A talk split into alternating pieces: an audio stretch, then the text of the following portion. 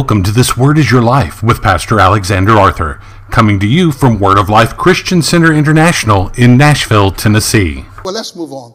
Let's go back to 2 Corinthians chapter 10. And let's look at verse uh, uh, 4. So, for the weapons of our warfare are not carnal, but mighty through God to pulling down of strongholds. Next verse. Casting down imaginations. Imaginations are suggestions that lead to you imagining those suggestions. They are darts that Satan throws at you. And before you know it, you're thinking about it. And when it becomes imaginations, think about it. The root word is image.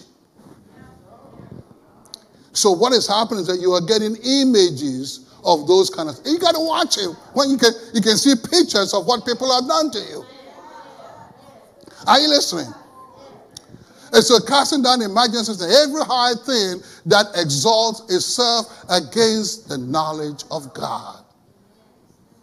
And I like this. And bringing into captivity every thought to the obedience of Christ. Now, now I like this because it doesn't say bringing into captivity every thought to your obedience. Oh, when you go home, you get this. You see, if and those who are home already, you're getting this now. But, but it says, bring it into captivity. Capture every thought to the obedience of Christ, not to your obedience. Because if you go by your obedience, you will falter. All of us, if the Bible says, if you know what is good and you don't do it, it is sin. And believe me, all of us have known what is good to do and not done it.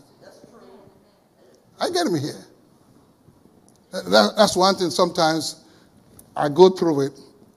I pass by, I'm driving around and see somebody with uh, asking for money. Quite often I'll do that. Other times I'm so, oh, I'm not so sure. And so I drive on. And when I drive on, the enemy says, Well, look at you, you're not even a Christian. If you were, you would give. You getting me here? Uh, it doesn't happen to you though, but, but it happens to me.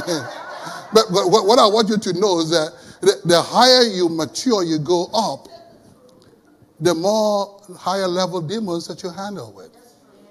And that's why you have to pray for your pastor all the time because believe me, the challenges that we face in this from this pulpit is such way that we need. Even Paul said it. Paul said, You all pray for me. That's the man that got revelation upon revelation upon revelation that helped us to understand grace. And yet he said, Pray for me. Why is that? Because there comes a time that even you cannot, as a person, one person, deal with all the challenges that come. Sometimes they come all of a sudden, something hits you and you're not anticipating it. But somebody else praying in the Holy Ghost may pick up something and then they'll be able to, I, uh, anyway, so uh, uh, let, us look at it again. It says, bring every thought to the obedience of Christ. Was God Christ's obedience perfect? Yes. So this is what you say. Satan comes to you and says, Oh boy, you're no good. You're no good. You say, you know what? You may say I'm no good. But the one who is good did it so well, obeyed the Father in all things. And the Father says, All I have to do is to obey Him by accepting what He's done as a finished work. So I don't have to do it like he, He's already done it for me. Sometimes you got to talk to Him like that.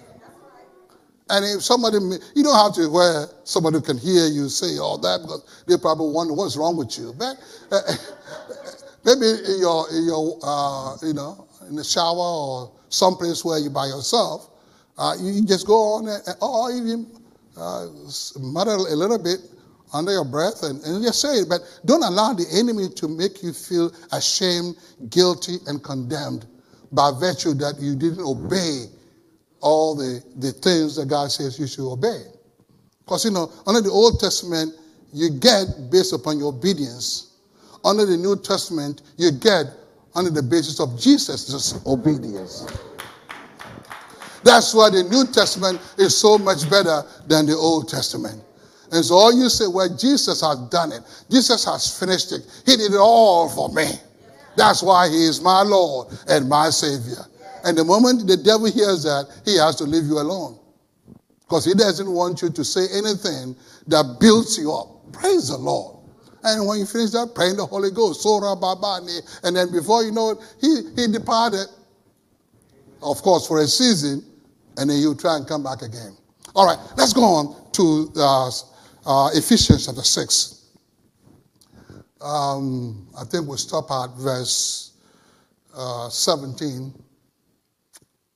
Says, and take the helmet of salvation. That's what we've been talking about.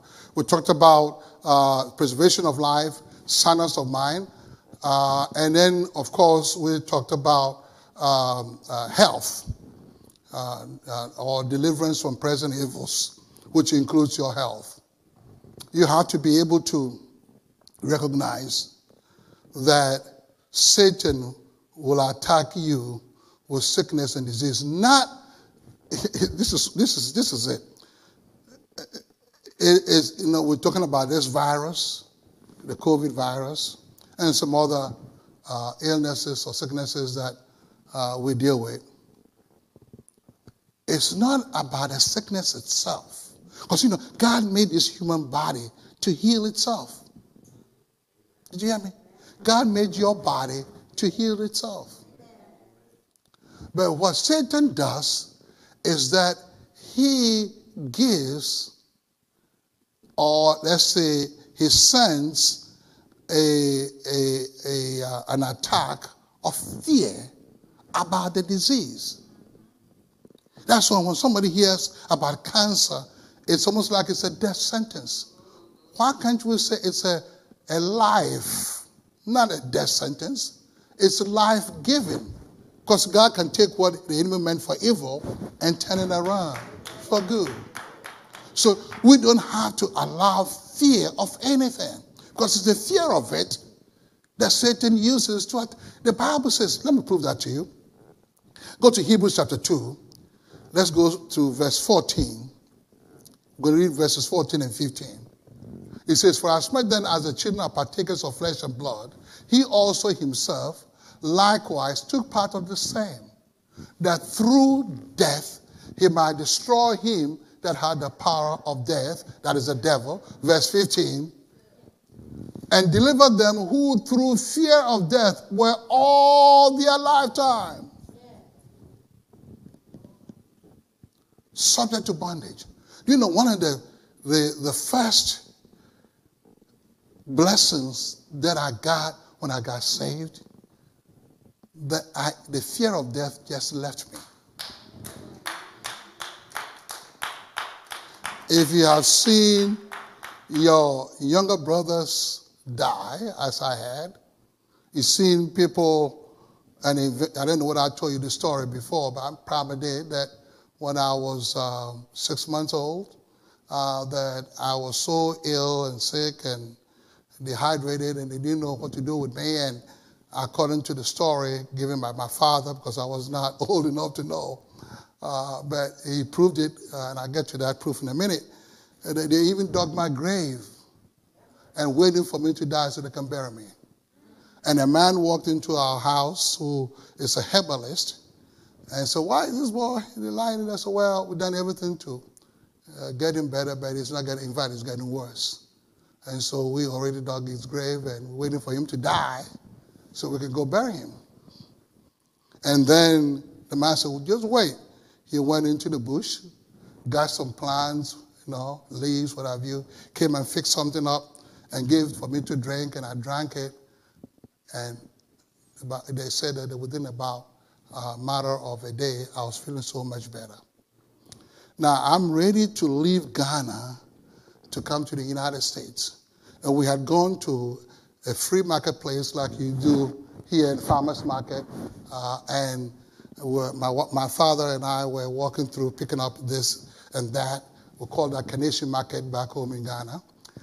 And whilst we were doing that, and my father is tall, was tall, and so he saw this man that was way, oh, maybe about five, 700 feet from us, and he points him to me and said, Go and get that man and bring him to me. And so I went, you know, uh, those are the days that you listen to your father when he says something. Nowadays, it's a whole different story. But anyway, so I, I didn't know. He didn't tell me why to go get a man. So I went and said, Sir, my father wanted so it's like, well, he didn't tell me. Said, and so he followed me. And we came over to my father, and he said to the man, Do you know who this is? And he mentioned my name to him and said, and he said, This is the one, yes, right. And not only that, he's about to go abroad to go to school, to go to college. And my father asked me, Do you know who this man is? Of course, I don't know. He said, Well, this is the man He told the story I just told you here. And, and you have that in your mind, you almost didn't make it. I mean, the fear of, and the fear of death had, has a way of gripping people. And so when I got saved and knew that I was heaven bound, then I'm a child of God. I, that's the end of the fear of death for me. And that is why you have to make sure that you always recognize and acknowledge that there's no fear in you. Praise the Lord. There's no fear in you. Because God has not given you the spirit of fear, but a power of love and a sound mind. And now, maybe the devil knew that there was something, uh, he doesn't know everything, but the Lord has plans for my life. There are other instances that I'll tell you as time goes on that I went through in life before I got saved. So the key here is to make sure that you don't have fear of sickness, of disease to make you think that you're not going to make it. When it comes, it's, oh my God, Jesus, you already paid the price for me to be well, healed, and whole. I declare myself healed in the name of Jesus. I determine when it is time for me to leave this earth to go be with my Father.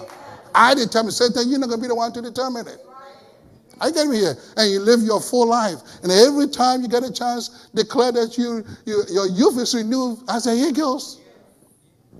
I went somewhere and then they, they quoted my, my age. And, and, and this lady said, No, you're not the age that you say you are. I said, Yes. I said, No this white woman here. And, and I said, No, yes, I am. So show me your driver's license. What is the point? When you're a child of God, your youth must be renewed. You must look younger and younger and younger and younger. You got to declare it too in Jesus' name. Hello? All right. Now, and then let's go to uh, the other part of prosperity. Now, that's another challenge. Now, this is all part of the helmet of salvation. You have to put this on, wear it. Take it and declare that, that your God supplies your need according to his riches and glory. And that because you are blessed, the Bible tells you that, that because you are blessed, that, that, that the blessing makes you what? Rich. And he has no sorrow with it. And it's a done deal, it's a finished work. And finally, wholeness. Now, we read that in second, uh, uh, uh, First Thessalonians chapter 5, verse 23, that indeed your spirit, your soul, and your body, you are whole in the, in the eyes of God. Praise the Lord. For more information on Pastor Alexander Arthur or Word of Life Christian Center International, go to WLCCI.org or call 615 876 3086. And please consider joining us in person for services Sunday mornings at 10:30 and Wednesday nights at 7 p.m or join us for our virtual services on both Facebook and YouTube. Uh, thank you for listening to our program uh, this morning. And uh, for those of you who have not had the opportunity to receive Jesus Christ as the Lord and Savior, will you pray this prayer with me?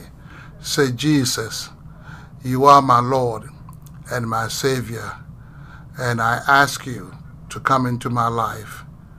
Take it and do something with it. In Jesus' name, amen. At Word of Life Christian Center International, we believe in the power of prayer.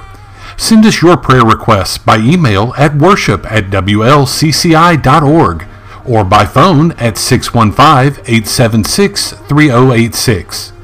You can mail prayer requests to us at WLCCI, P.O. Box 23421, Nashville, Tennessee 37202. And remember, for all you're getting, get understanding, for the Word of Life changes lives.